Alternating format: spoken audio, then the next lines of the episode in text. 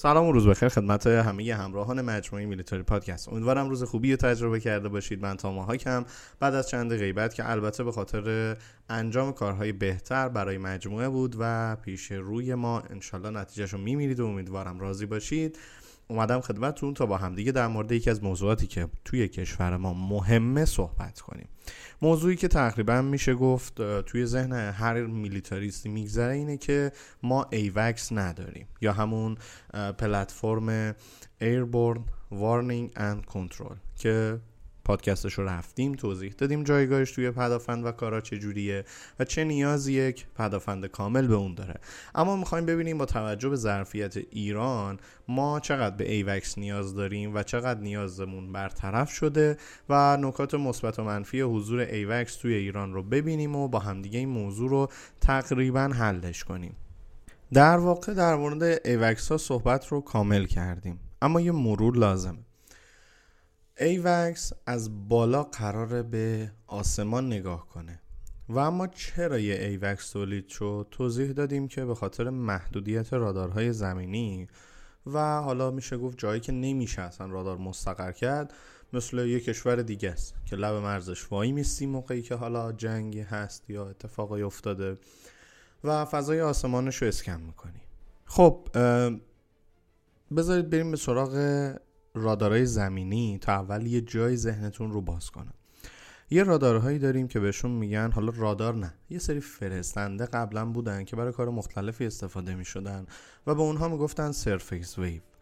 امواجشون به شکل به زبون ساده روی زمین میخزید و می‌رفت. خب اولین مشکل این بود که با کمترین عراضی زمینی اینها مشکل پیدا می‌کردن. اما توی curve effect یا همون کروی بودن زمین زیاد براشون مشکل نبود تا یه جایی می‌تونستن اوکی کنن برامون. و دیتایی که می‌خواستیم برسونم و گیرندم دریافت کنه اما این کافی نیست. خود رادارها حالا توی هر باندی که فعالیت می‌کنن باز مشکل اراضی تا حدی توی بعضیاش میشه حل کرد. ولی در کل مانعند براشون. نمی‌تونن پشت اراضی رو ببینن. حالا اون عوارض به خصوصی مثل کوه یا مثلا عراضی خیلی بلند و مرتفع. و کروی بودن زمین هم رو همشون تاثیر داره. خب اینجا باید چیکار کرد؟ طبیعتا تو ذهن همه میچرخه خب ایوکس همه چی حل کرده. اما راه دیگه هم هست که کم کم بهشون می‌رسیم. اولین بار توی ایران برای بحث دریایی با الگوگیری از سرفیس ویو ها یک رادار ساخته شد که خب تقریبا زبون ساده موجو روی آب شور دریا به حرکت مینداخت.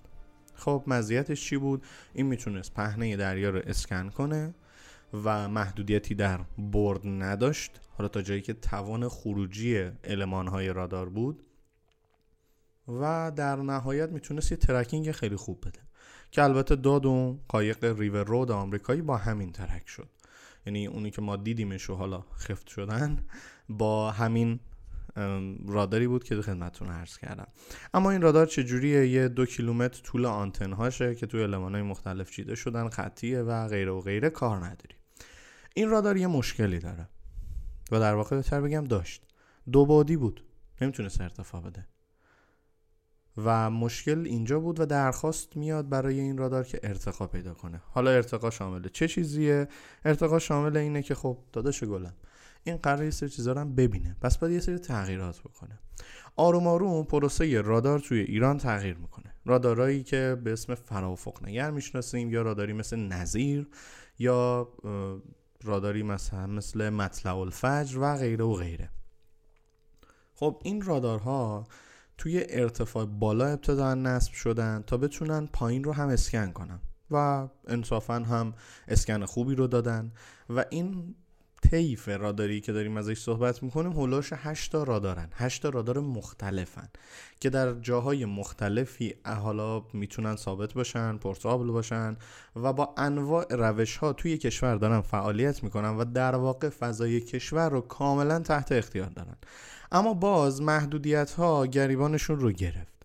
یعنی دوباره راداری حتی مثل نظیر که در بالاترین ارتفاع توی کوه نصب شده و داره فوق العاده ترکینگ دقیقی رو کل حوزه خلیج فارس و غیر و غیر انجام میده و حتی توی کشور باز محدودیت داره. اما یک کلاس رادار وجود داره که هم آمریکا از اون استفاده می‌کنه هم یه زمانی روسیه و اون رادار به زبون ساده اینجوری کار می‌کنه. پرتو خودش رو به جو اولی حالا جو میانی دقیق یادم نیست می‌زنه و بعد از بازتاب اون و رفت و برگشتش شروع می‌کنه به ترک کردن. خب این مزیتش چیه؟ این دقیقا کار ایوکس رو می‌کنه و روی آسمون ایران یه چتر پهن می‌کنه و روی آسمون هر کشوری که بخواد. خب این رادارا توان بالایی می‌خوان محیط خیلی بالایی می‌خوان نیاز به غلظت خاصی در جو دارن. یعنی باید یه جو به خصوص جو باید یه ویژگی به خصوصی داشته باشه و استیشن حضور این رادارها هم باید در منطقه به خصوصی باشه که عمدتا توی قطب اونها رو مستقر می‌کنه.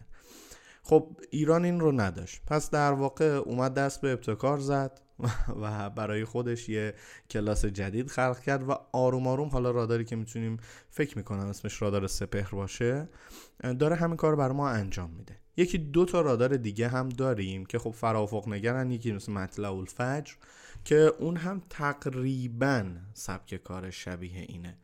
اما تمام اینها رو گفتم تا حالا به اینجا برسم. ما توی بحث ترکینگ تقریبا تا 5000 کیلومتر مشکلمون رو حل کردیم. یعنی ما توی فضای کشورمون نیازی به AWACS برای tracking نداریم. مرحله اولی که توی پدافندها بود پیش اخطار بودنه. که خب این رادارها با توجه به بردشون می‌تونن این وظیفه رو انجام بدن. مرحله بعدی tracking هدف و دنبال کردنشه که اون رو هم می‌تونن انجام بدن. خب این دوتاش تقریبا وظایف AWACS بود. یعنی هم warning بود هم کنترل بود.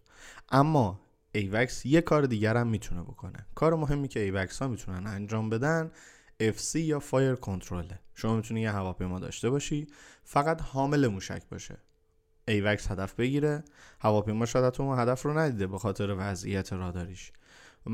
AWACS اونو دیده دستور میده موشک رو شلیک می‌کنی و اون هدایت رو دست می‌گیره.